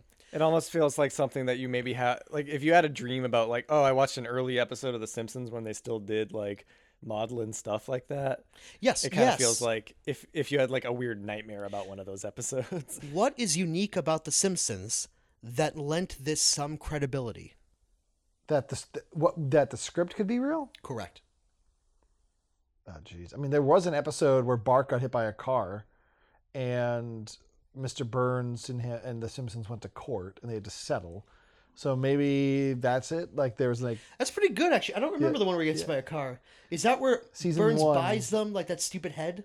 yeah, yeah. That's still in their basement, by the way, for Yeah, after yeah. all these years. yeah, yeah. that they couldn't. Uh, what a great example of a gift from a diff- from a difficult rich person that's insultingly big. You cannot put in your living room because it's civil. Just humans give us don't live- money. Just, give, us money. and they gave them something that's it's very big, it's very old, it's clearly expensive, and they'll never find a buyer for it. so what what could it be? Um, what what do you got, Neil? Maybe the writing staff. that's I- a damn good guess. Is there any way you can rephrase that question? Because I'm at a loss. What is unique about um? Ah, I'll just tell you. You, want, you guys want me to tell you? I think we should just drop the quiz facade because I just want to hear these facts about cool yeah, yeah, creep- sure. Uh, the reason why is because for those of you who are diehard Simpsons fans, as we all are, and you're you're both gonna go, oh, okay. And the answer is Simpsons episodes have really weird numbering system. When you listen to the DVD or Blu-ray commentary, they have their own weird little codex. Ever since, and I- I don't remember the exact reason for that. If it was because of the, I don't know if they maybe it's because they listed them not in the dates that they aired, but when the episode was written or animated, or maybe it's like leftover from the Tracey Ullman show that like the shorts count as like not quite season one, or maybe it's because of like when again maybe it's when an episode's completed versus when an episode's there. I so don't know. So there's know. like holes in it where people infer Right. that there were missing and- episodes. yeah, like Kevin, you like when you open up. uh, yeah, they used to do their pitch meetings every season, and they would just sit, settle uh, settle on stories they were going to do, and they would sometimes settle on more than they could actually produce. Like, yeah, that would happen. So that's why I think that's why their numbering system's fucked up. I, I could be But you're right. When you would listen to a commentary, it's this is season four, episode twelve. They would say this is SO nine three seven. It was this really weird Yeah, system. their numbering system's really off. Like the premiere Exactly. of season four is actually supposed to have been the finale of season three, and was still the Klasky Csupo animation studio versus the newer studio that started doing it. Oh, so SO three nine two seven, like because they're like they're not. It's not season one, two, three, four. Episode one, two, three, four. That's that's the reason. Yeah. All right. My last question, I think. Hang on, let me scroll through my phone. Dude I have one about Felix the Cat, but it's not that good. This is the last question. He's like Um, Mickey. Hey, people like Felix, right? Remember I told you guys about how, and for those of you listening at home, isn't it weird like Felix the Cat is kind of the same drawing as Sonic the Hedgehog? like they could live in the same universe? I, I can see it. I'd, I'd buy Yeah, that no, they're similar. Yeah, fuck it. I like Felix. Uh, I like Felix the Cat. I like that he movie. doesn't mess with people. It's a great movie. Yeah. Um, he has a magic. You know what? He's like Doctor Who, but he doesn't rub it in your fucking face. I, I, you know. I'll, I'll take that back. I don't like that movie, but I think it's a cool looking movie. I'd I just rewatch it. remember the 3D uh, Felix head At the end, It's the at the beginning. It's a lot like the 3D Mario head. Hey there, you gonna Yeah, watch it's my just movie? kind of like, hey, look, 3D's a thing now. Well, bye. Hope you like the rest of the movie. yeah. There is a famous painting. Uh, it's an impressionist painting. It's at the museum, the art museum Dogs in playing poker. There's actually a creepy pasta about dogs playing poker. Oh, I'm but we'll- sure. uh, that's not one of my questions. If there is, and I, I just don't know anything about it. All right, there's a fa- there's a painting. It is a uh, in the Chicago Art Museum called "A Sunday Afternoon on the Island of La Grande Jeanette," or "A Sunday Afternoon on the Island of La Grande Jetée." It's in French. It is by George Seurat. I don't know if I'm, I'm probably butchering his French name. By George Seurat, and it's famous for being the painting that you know what. For, uh, it is famous for being the painting that Cameron in Ferris Bueller's Day Off stares at for a long. Oh, they cut yeah, back and I forth between him looking at it, then closer in the Yeah, details like of the The impressionism. pointillism. Yeah, yeah. Yeah. Yep. It and this doesn't actually ruin the question here, Kevin. Can you see it? Yep. I've Cool. seen that. Yep. And Neil, you remember this painting? Oh, yeah, the lady with the hump butt and the dog. Yeah, yeah. yes, that's correct. Uh, yeah, the camera goes back and forth, back and forth, and he's having this weird, intense moment with that great '80s music, and uh, you just see the details of the little dot dot dot work of an, an impressionist painter. I'm sure that there's actual art historians there that I described. You know, the dot dot dot guys, impressionists, Ryan. it's a difficult art. This painting is also featured prominently in an episode of The Twilight Zone. Which episode is it? Oh God. If you don't know It this, is I actually used as a set piece to establish the theme of it. I have only seen like three episodes of Twilight What? Zone. I Is know. it? Is it the one? I don't know the That's name. first of all, we gotta get you to watch uh four. I was about to say we gotta get you to watch more Twilight Zones. Like I've watched three. Like then I'll show you four more. Let's be honest here. There's a lot of westerns, and then there's some good ones. There's like ten that you really need to There's, see. yep, there's ten good. Yeah, ones. is it the one where everything's getting hotter? Yes, Yeah. excellent. Yeah. it is called the Midnight The one Sun. where It is called getting hotter. 2017. the Earth is the Earth has fallen off its axis for some reason. Um, space aids or I don't know. The, the Earth is slowly moving further out of orbit. It's Well, like no, moving away from the sun. in the the Earth is moving towards. To- the sun. okay, well, okay, yes, yes, but the thing is, the hook of the episode is, is that She's having a fever dream it's, it's actually the opposite. while the Earth is slowly orbiting away from the sun. Yeah. They'll So, both kill you, by the way. so basically, 20 minutes of the episode is spent like everything's getting so hot that like it's like the government has like cracked down. No one has water. Like people are in like New York City or like you have to have like five fans in your apartment just to fall asleep. It's really scary It's a and good depressing. one. And at the end, it's she keeps turning back to that paint. The painting they keep using is a weird, a really cool kind of visual motif of look at how peaceful and calm they are. Look at how nice it was. We really took it for granted that the Earth is not going to like annihilate us. Yeah. Um, Rod Serling didn't know anything about global warming, I'm sure. Um, and I I don't even know if they say if it. I don't even remember if they say that the Earth is off its axis and getting hurling towards It's the pretty sun. scary. It's, It's- a great episode. In the very the very ending, the woman just the, the, the main character, I forget her name, she just loses it. Like she just like freaks it because she's like it's so hot. She just like passes out like in a fever. the painting itself actually starts melting. It's the really painting creepy it's gonna looking. they're they're at the edge where like things are just gonna start lighting on fire. A human being is just it's too hot to exist. She's she's Yeah. going to die. She's literally being Yeah, cooked. and then she wakes up and it turns out it was a dream, and the Earth is actually moving further. Yeah, That's such a Twilight Zone. yeah, but it's cool. Like, Yeah. because Oh no! that sucks. As as Max uh, did better than I could ever do. I'm accidentally Hitler. You're accidentally Hitler. By accident. He had to make many choices to get to be the Führer. He made all the wrong. He made Is thousands this, of I, I've never choices. seen this episode. Is this one that I should watch? It's Which it's one? be careful what you wish for. It's a Accidentally genie. Hitler? It's a genie, and he gives something. Uh, uh, it's um, bu- bu- bu- it's Mr. Needful, you know, from Rick and Morty. Oh, I asked for this, but a terrible. Oh, I asked for a lot of money, but then there's a negative consequence. Oh, I asked to be famous, but there's terrible consequences. And the guy, they're really, it's really obvious setup to go. I want to be in charge of everything, and I want to be powerful and famous, and I want no one to be able to stop me from what I want to do. Well, And- looks like you want to be And then- Hitler. and, he's, and it's not just Hitler; it's it's Hitler in the fucking bunker. So he has like Wait, hours Hitler, uh, famously not successful Hitler. Well, eh, Hitler in the bunker like, tragically fits all of his. That's that's the thing. You yes, he's punished for his. Yes, he's punished for his hubris yet again. Well, ladies and gentlemen, that's all the creepy pasta questions I can muster up since yesterday. But um, which by the way, actually, I'm so glad Kevin and Neil in our group message said do something spooky. So most is actually from this morning. But but but when I was just kind of pacing around in the rain on Main Street in Hyannis, which was fun. I'm you guys- sorry, Plymouth. Do you guys have a favorite creepypasta?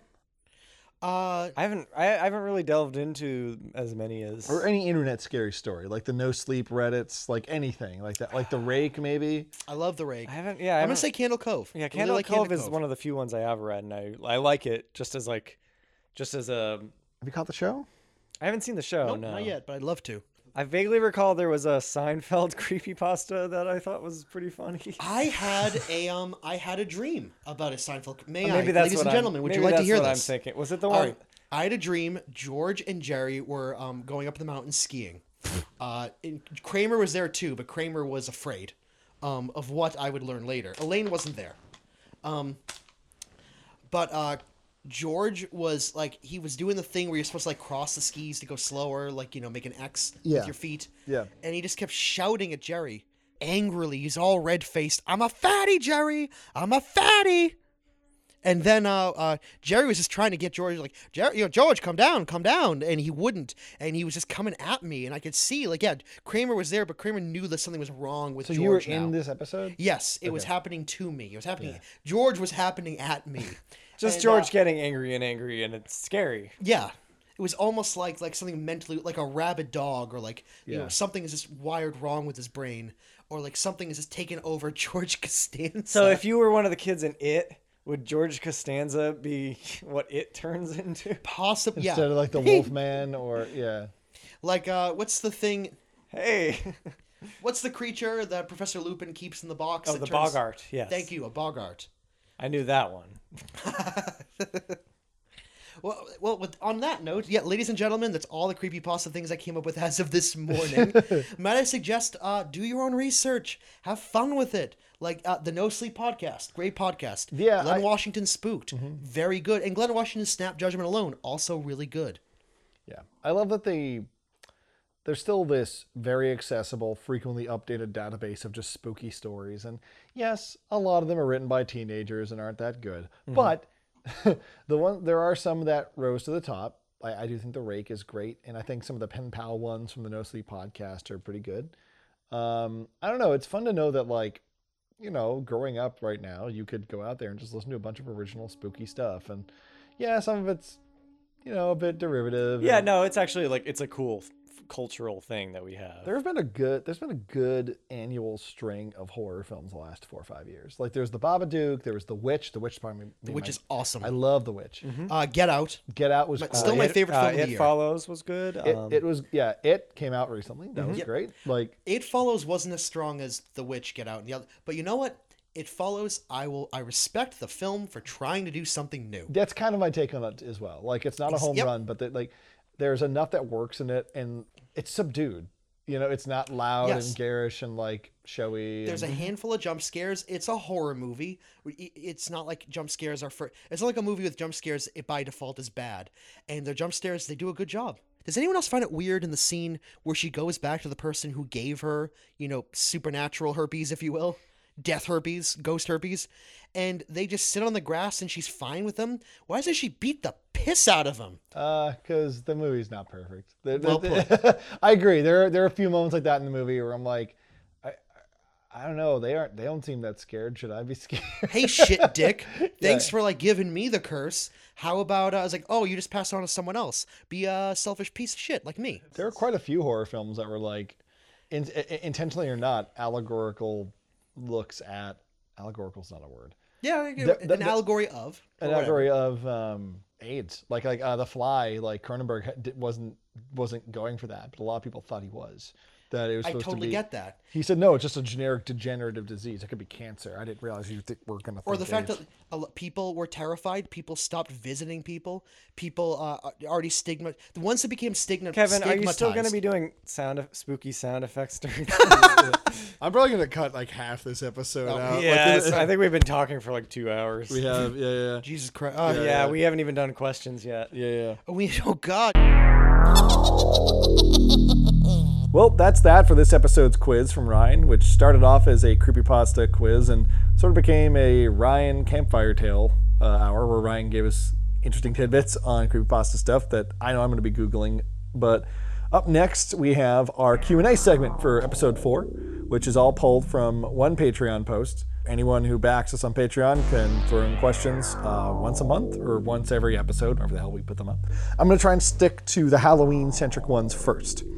Um, so a few people asked this. Uh, John Nandick, uh, Joseph Shuttle, uh, a few different people asked va- variations on this, which was, guys, uh, what kind of Halloween costumes did we wear growing up? Do you remember the first Halloween costume you picked when you were younger? i do neil do you, you Uh, I don't know if it was. I don't think it was my earliest, um, because I don't remember the exact order I did them all in. But I did dress up as a robot once, and it was a big cardboard box that we spray painted silver. And I just have a very specific sound memory familiar of the look of spray painted silver on cardboard. Um, is always going to remind me of that costume. It was a cool costume. would you argue uh, something you would not want to wear over and over and over again Uh, probably not. Ryan Like, is say if referring to uh, the time that we uh, made uh, No Place Like Home, and I made Kevin James dress up in basically that costume. Yeah. with Dryer Vince's arms. It was re- it was Hey, it was you were hokey like like a Bender from Futurama.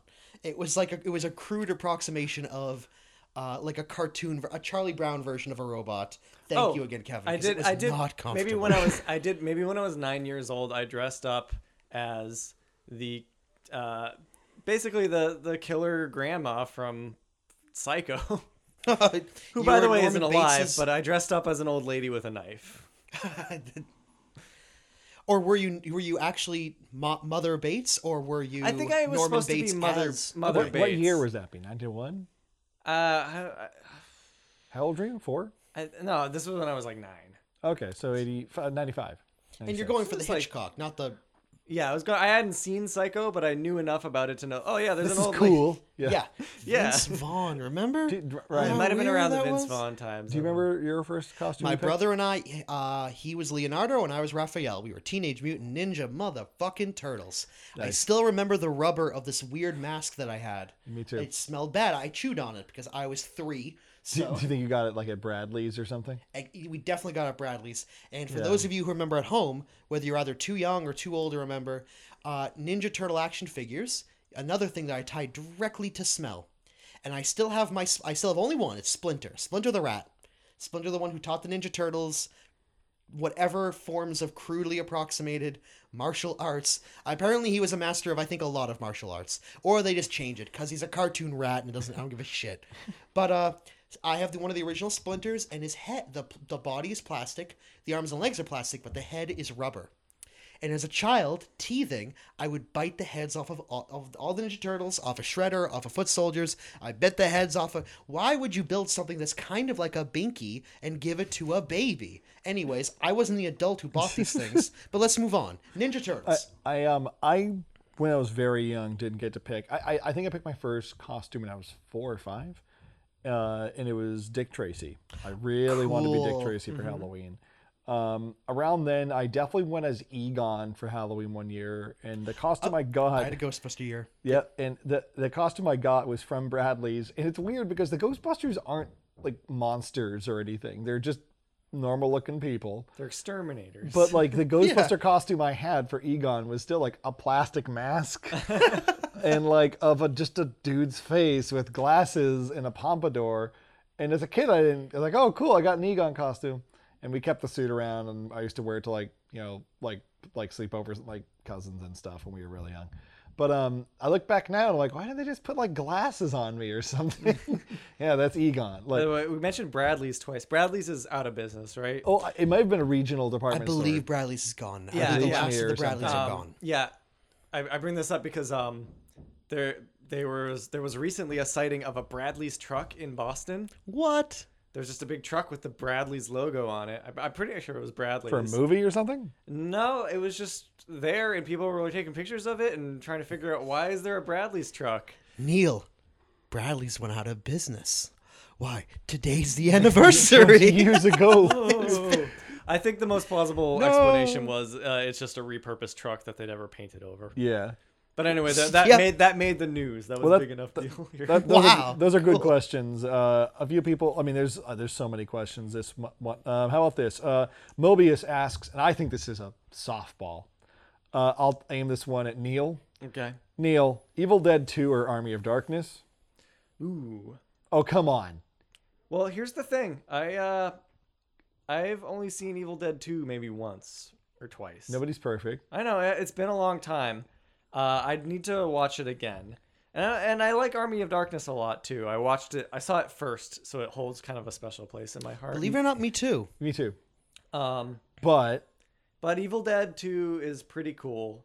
But I remember specific things about Evil Dead 2 and the rest of it is kind of a blank. So I can't I like I know everyone everyone says Evil Dead 2 is better. So I'm I'm not going to argue with that. I, I remember discovering Army of Darkness as a kid when I was pretty young. yeah. Um, probably four and a half, five when it first started coming on TV, and you'd see ads like "Order this now" on pay per view.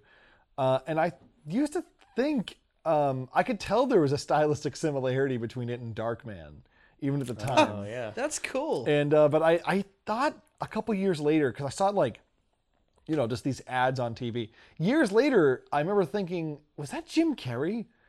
Like when I was like nine or eight. we like, were oh, was kids, that like an motherfuckers in everything. Because before the internet, I couldn't look this up. Like, was that like an early Jim Carrey movie? And when I Uh. finally discovered Army of Darkness, like, oh no, Bruce Campbell Very different. kind of looks like Was Jim that I remember I had that Was with that- um I remember the trailer for Kung Pow came out and I misremembered it as um Ben Stiller.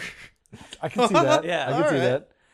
But Yeah, I I did I, see ended up seeing that in theater, so I dispelled that confusion pretty quickly. Having recently done a compare and contrast with the new Beauty and the Beast with the animated one, if only at the time, and Bruce Campbell is too maybe too old to do it now. He could to, for Bruce Campbell to play Gaston. It would be weird. would be You fun. play Gaston's just to father. dress up as. Um, Mark Larity asks, and we cover this in our post-mortem uh, recording for The Magic Wish.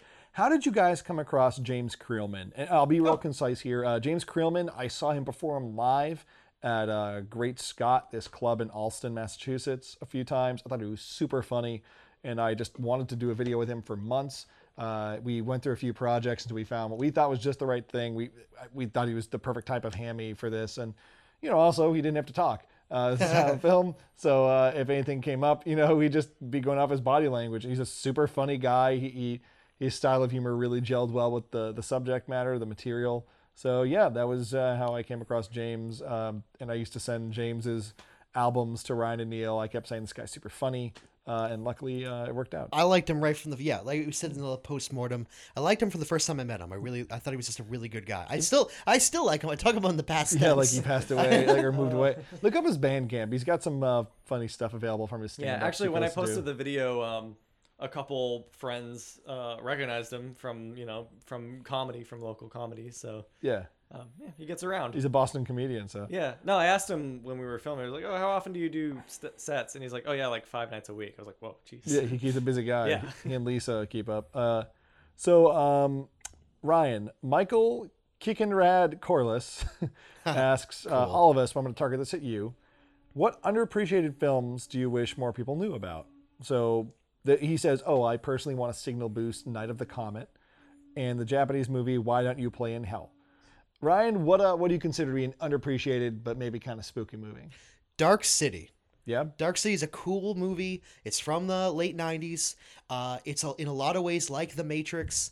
It was from a I specific. I think the Matrix like stole some shots from it too. they use a lot of the use same sets. sound stages. Yep, they use some of the same sets. Some of the same sets. Alliteration. Richard O'Brien from the Rocky Horror Picture Show, Riff Raff, is in it.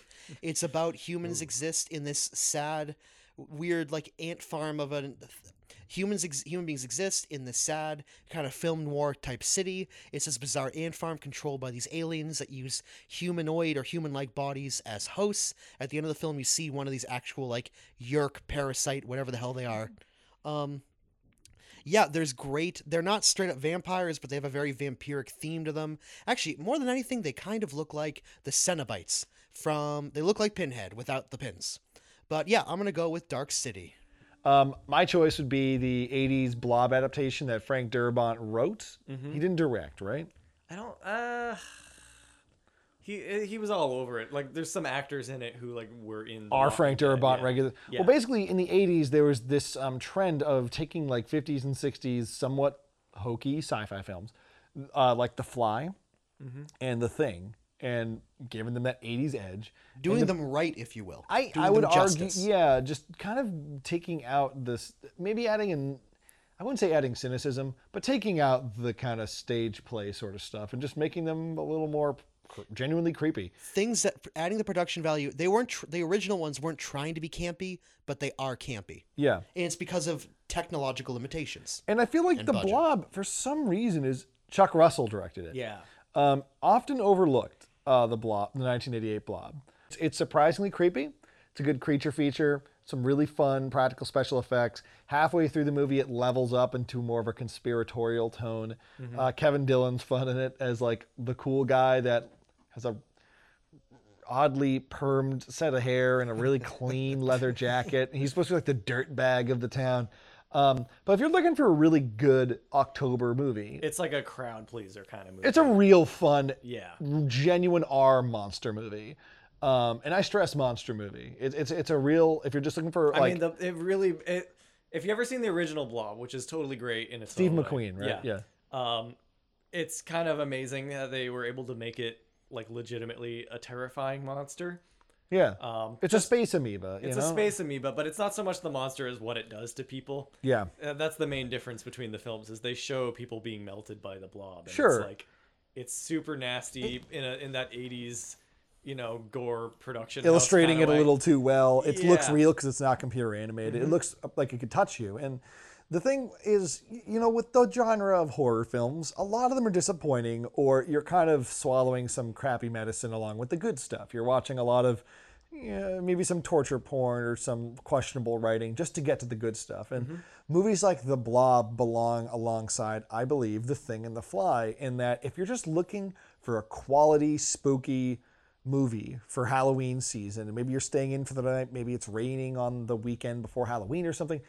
I think The Blob is a home run. I think it's a real fun popcorn Yeah, movie. actually, no, I'd recommend it over The Fly because it's a less cerebral movie. Really? Um, the Fly's no, real no, no. good. I, I mean, for if you're looking for something like something to Oh, throw on during Halloween, yeah, Yeah, yeah, yeah, yeah. The Fly, you kind of have to be in the right mood for it. It's really upsetting. Um, the thing is great, um, but it's a little more slow paced. yeah. Um, What do you got, Neil? okay, so uh, my underrated spooky movie would be um, another '80s movie from the year before The Blob, I think, uh, The Gate, Yeah. um, which I showed you last year or this I year. Or last loved year. The Gate. Um, We watched that a week before we watched Mr. Boogedy.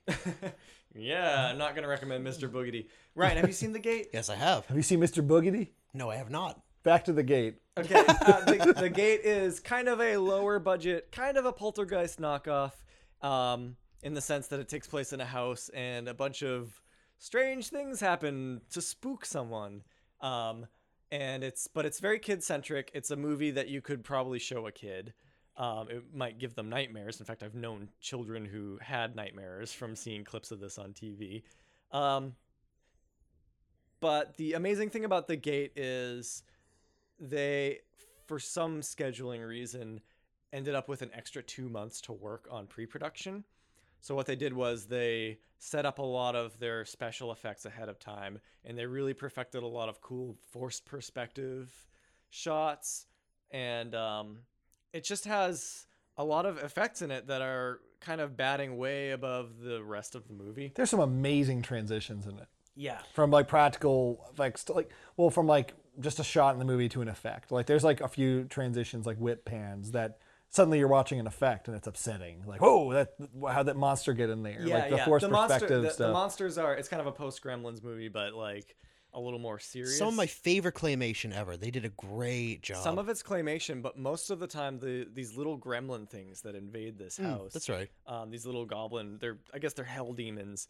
Um, they're about like seven inches tall, That's but they're right. guys in suits. And there's a lot of shots of guys in suits or around the uh, about they they build a set that's you know like the edge of a couch or something. And it's like triple scale or something yeah, it's kind of like that. Well, it's like that scene in Army of Darkness when they Yeah. have all the little ashes and stuff. So Yeah. it's effects similar to that, and they're just like way too good for what this movie is. i highly recommend that movie it's a really good halloween movie so okay our three movies then were dark city the gate and the 1988 blob Yes, which, Which- I was going to. Uh, Yeah, I was gonna say. We were talking about it in the car, and I was like, Yeah. "Oh man, this is gonna come up." I don't know how the Blob isn't like. You can't even get it on Blu-ray. They did a limited run printing of it. Is They it did, on like, Amazon Prime? It's not I on think so. Factory or something. It's a, do you had to buy? They only made like five thousand copies on Blu-ray or something. Whatever. Just to screw you. I don't know why they do that because the Blob. I don't know. I all I of those got it movies. just on TV last year.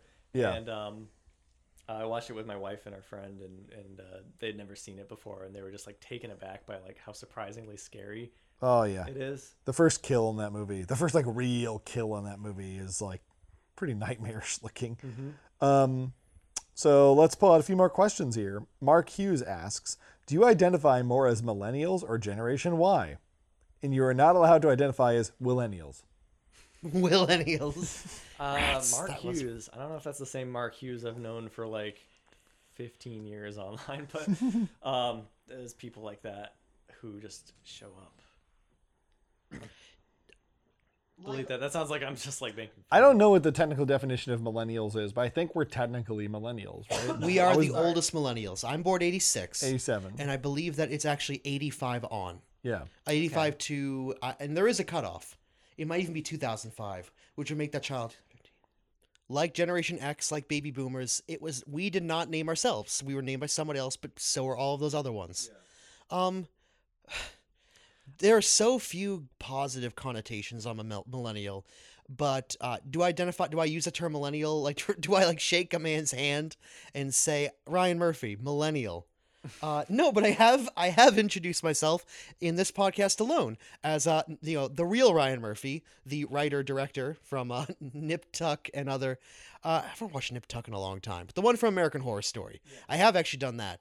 I uh we are defined by socioeconomic parameters and uh, by our presidents, uh, with an S at the end. Presidents. Um, I but uh, here's here's what I'm gonna do. I'm gonna deflect the actual answer to your question. The answer is I, I'm not crazy about either of them. No one is. That's the reason you're even asking it. Uh, what's his name again? Mark. It's okay, Hughes. Mark Hughes. Mark Hughes. Uh, Mr. Hughes, yeah. No, nobody likes being called millennial. No one likes being called Gen Y. I bet Gen Xers don't like being called Gen Xers, even though you guys have Barack Obama and Uh, great music mm, and X is Actually, cool. they, X they, they is a probably cool actually letter, like it. yeah. What am I fucking kidding? They, yeah. Generation X. Here's a question: Like, would you rather be called a millennial or a Generation Xer? Oh fuck, of course Gen X. But uh, but no, I'm Well, not. I just don't get to be. I don't. I think um, I was like into my twenties before I heard the word millennial, so I don't really identify with it. If that term had been kicking around when I was younger, maybe. But I feel like it's a new invention for people who were already adults by the time it came into Yeah, prominence. the, the entom- etymology is the history of a word. Is the, Yeah, like, etymology. etymology is like uh, behind the etymology behind millennial is so hey I, I didn't come up with this label for myself and why I'm you sure- I was wasn't even born that decade I Some wasn't born around the year sociologist- 2000 Yeah, like, I'm, I'm sure some sociologist has done the research of when is the first time that term was coined and at what point did it really dra- gain traction and pick up. It's probably from like some New Yorker article. That's the first thing I'm guessing. it's a pejorative like it's not Yes. like it's not a term of it's not an objective thing to call someone born in 85 or 86 or 87 a millennial doesn't make any sense to me like um there's been plenty of there's been two there, I was not even there's not there have been plenty of thought pieces. Let me try that again. There have been too many thought pieces justifying or not justifying saying this or that. Millennials want their kale and stuff. No, actually we're screwed by a bad economy. Yeah. Both of these things can mutually exclusive and can be true. yeah Uh oh, we're lazy. Are we? Yeah. Are we? all right so I've got I can do two more or one more Two more. Okay. Bella, who says, Ah, joy, seeing the Patreon notifications makes me so happy I think I'm going to cry. Here's a question If you could create a whole new holiday, what would it be called and how would it work? That's a big one. A new holiday. Bastille. No. I would call it Election Day, and I would have every American citizen get Election Day off because they need time to vote. Oh, but it's not actual election day. That's the trick. Oh, yeah, it would, it would be like February 15th, gotcha. four day weekend. Dunzo. No, but I yeah, election day should be a holiday. That's not a funny answer. It's No, a it's a real- good answer. Because rich people get to make their own schedules and poor people must work. They don't get the on day it. off. And do you know, uh, for those of you at home, you may not know this, but uh, to, to co-op on Kevin's answer, which was fucking great. Thank Sorry. you, Kevin. Um, election days were on Tuesdays, and he- the the etymology of that, or the history of that, is because in the early days of the thirteen colonies here in New England and New York, and down, you know, of all thirteen. Uh, it used to be in the old old blue book, the blue laws in Massachusetts. We call the the blue laws are a colloquialism we have here for the weird old laws that have been on the books for hundreds of years. Some of them back from the first days of Plymouth Rock and the in the Mayflower contract and Plymouth colony. The original Mayflower, the original Pilgrims, moving all the way up to today in 2017. Uh, and the blue law, uh, among those weird old timey laws, there was a set where there was a time when church was on Sundays and to not attend church was actually illegal. You could be fined or jailed that unless you were so sick you couldn't get out of bed, you had to go to church. Obviously, we've moved past those awful days. And so because Wait, I don't have to go to church? There's no fine. Neil, what would your holiday be? um, hmm. Uh, that's a good question. Uh, up in Somerville, we have a uh, local festival every year called Honk Fest, which is all um, uh, just a, a whole bunch of brass bands and marching bands from all over the country come to town, and they all pick a street and they play on that street, and it's very joyous and fun and loud and kind of annoying. It's like a Dr. Seuss page It's- come to life. It's exactly that's exactly it. And then they do a little parade, and I think every city should probably have to bear that. I like that. Um, I, I actually I really like it, but um, uh, I don't know if it would be feasible. I think we'd probably run out of brass bands if it all happened on the same day. Maybe we could stagger the holiday out. To, It's a quarterly thing. yeah, yeah. Honk 2 is in April. Yes. Honk 3 would Honk be West. in Honk West. Ryan, do you have a holiday? I do. Uh, though it's not a creation, it is not my own creation. Uh, back in the day, uh, have you ever wondered? Well, here's it takes the Earth about 365-ish days to get around the to get to get around the sun. Yep. We measure our. That's why we still use 360 degrees for a circle and 180 degrees for a half circle. Yeah. Uh, we didn't arbitrarily pick those numbers. It takes 360 ish days to get around the Earth. And back, the Greeks first figured this out. The Greeks and then the Romans stole it. Um, why is the Earth just a little off? And the reason we now know is because the Earth is on an axis.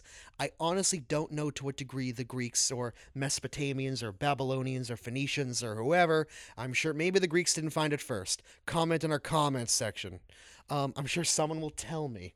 But the point is, they figured out it's 360 degrees for a circle, but we're always a little off. We have, and that's why we still have leap days. Every couple of years, we have to add one more day to February because the whole cycle is a little off every time it goes around. Mm. They would have a 360 day calendar, and then the extra five or six days were one big fuck it. it was one big party, and like leap day. What happens on those days doesn't count. Now, it's not the fucking purge, all right? It's supposed to be fun. And they would often do this, they would incorporate it around the time when the harvest is over so that or at, you know the, the the growing season's over. We have enough uh, food to last the winter or not and it's time for a big party. So our years begin and end or sometimes would do it between the summer and winter solstice depending. Um, they would uh, just yeah between our current nowadays at january 1st of our new year um, their big new year's eve would be the beginning of like a couple of days that are just wishy-washy big one big party that everybody gets to take a break from, and then we all start back at a collective one, and we go to day 360. Hmm. I would think that would be pretty cool. Oh. So it's kind of like Fun Day on that episode of Doug. I knew that joke was Oh coming. yeah, I knew that joke was coming. Glad that- Oh, you Fun know Day. me too well. All right, last question from Christian Medico. Hello, Christian. If Hollywood gave you an existing intellectual property to reboot or adapt to film, what would you want to make? And what would you want to do with it to sort of make it your own? We have an immediate answer because we were asked this exact question a decade ago while working at Plymouth Rock Studios, oh yeah, and we said Animorphs. Yep. we we we would we would own Animorphs.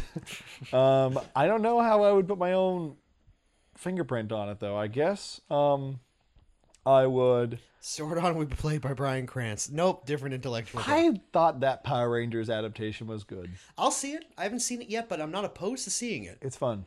I'll see okay. it. It's I'll a see it. decent decent movie. I want to have fun. that with it. might I mm, I would. I didn't pick Power Rangers, by the way. Yeah, I want yeah, to make yeah. it clear that's not my answer. I feel like Animorphs is probably the safest bet for me. Um, I, I always have entertained the idea of doing a uh, Darkman miniseries too. I thought Dark. yeah, you mentioned Darkman before. I thought Darkman would be fun to make like a Netflix series out of.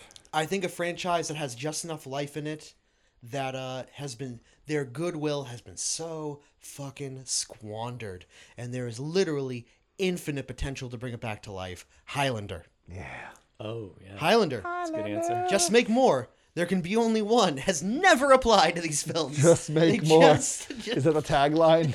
the poster. uh, make it uh, a- I would love. A, I would even do an animated series so that it doesn't fucking matter if the actors was, age or not. was there a Highlander cartoon? There was a Highlander TV show. There was an holy shit. It's um, it's kind of the Highlander two territory, but it's like Mad Max. But there's also like mutants, and I I don't know if the Kurgan's a villain, and they have a really bad shot. Let's just say there isn't a Highlander cartoon. But how about a cool like Cowboy Bebop or Samurai Jack? Yeah. Make a well-crafted animated production where they cut back to the 1700s, or he's a caveman, or he saw Jesus crucified at Golgotha, or it's the future. Let's just do Cloud Atlas, but good. He was on the Titanic. Well, yeah, Tom Hanks with a funky mustache. Tom Hanks is Yeah. David Pumpkins. Tom Hanks says uh, a third thing to make him different that isn't a little racist, which Cloud Atlas. And I know that Cloud Atlas is trying to be super duper inclusive of all different people. We are all one human body. We are all living together. But don't do it with like weird prosthetics and makeup. People go, ugh, for a reason, and you done messed up. Which So you're saying you'd reboot Cloud Atlas? I don't want to make Cloud Atlas. So we got Highlander, Darkman, and Animorphs. I almost said Um, Wachusett Mountain. Wachowski. Wach- Wachusett Mountain, for those of you not in Massachusetts, is a delightful skiing mountain close to Loon Mountain, like the bird, not a term for a mental person. Um, the Wachowski No one was gonna are- call you. Don't worry about it, Ryan. He's crazy as a loon. a loon, I say. it's a fun term. Neil, you're given a property of your choice and a hundred million dollars. What are you gonna ruin? The Mask. Oh, that would be fun. I'd watch Yeah. that shit. That's probably happening right now. Oh well, it kind of should happen. Yeah. I don't know. Well, if they wanted to go a little bit more in the horror direction, like they were originally going Before to do. Chuck Russell got involved. yeah, Yeah. yeah. But when new, Twice I've brought him up this episode. Well, yeah, it's it's Halloween. Ooh. Yeah. Well, thir- three times actually, because he. Well, keep going, keep going. Um, or maybe something along those lines. I feel like maybe um, Doubtfire? you could probably do an intro. No, there's no saving Mrs. Doubtfire. uh, Men in Black. I think. Uh, Cool. I think Just has more? It's kind of served its term. yeah. Um, and I would like to. It's too soon, but I would like to someday see uh, kind of a different spin on Men in Black. Maybe something Yeah. a little less Bar- Barry Sonnenfeldish. A little more straight. a little more Steven Spielbergish or something like that. So, Okay. yeah. All right, I hadn't thought of it in that direction. I don't even know like what I would do to Darkman. Like I, I just think Darkman is such a great idea.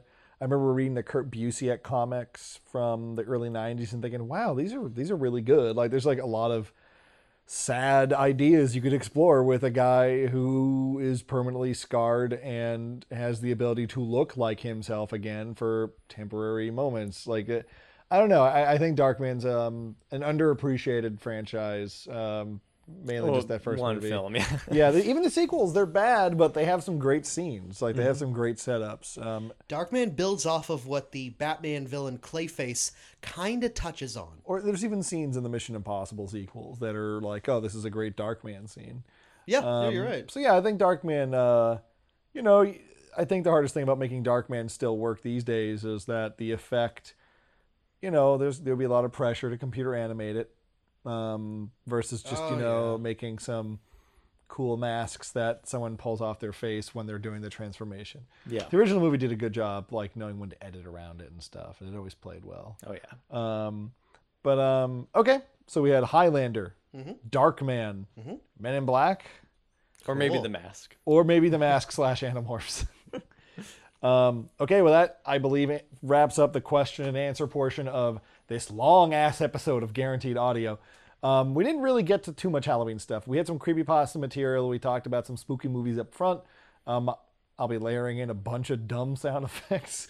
Um, does anyone have anything else they'd like to leave our audience with as we stumble into November, uh, hopefully to make another movie? Well, all I'll say is I'm not gonna. All I'll say is thank you for listening. Thank you for watching. Thank you for your patronage. And I'm not gonna say anything about the next project or two that's that we've been discussing lately, cause uh, Don't want to jinx it. like LeVar Burton said, don't take my word for it. Read the book. Uh, are you gonna add a sound effect after he says LeVar Burton? Like a like a I don't know, like Reading a Rainbow. lightning bolt or something. yeah, sure. Yeah, I'll do that. He wants you to read. No. No. Well, uh, good night, folks. I don't know. Have a oh, have a safe Halloween. Uh, don't eat any apples. Yeah, and uh, if you have a really crappy kid in your neighborhood, uh, just remember there's nothing more priceless than watching a young kid bite into a caramel covered onion. it's a real fun moment. That's a real dirtbag kid.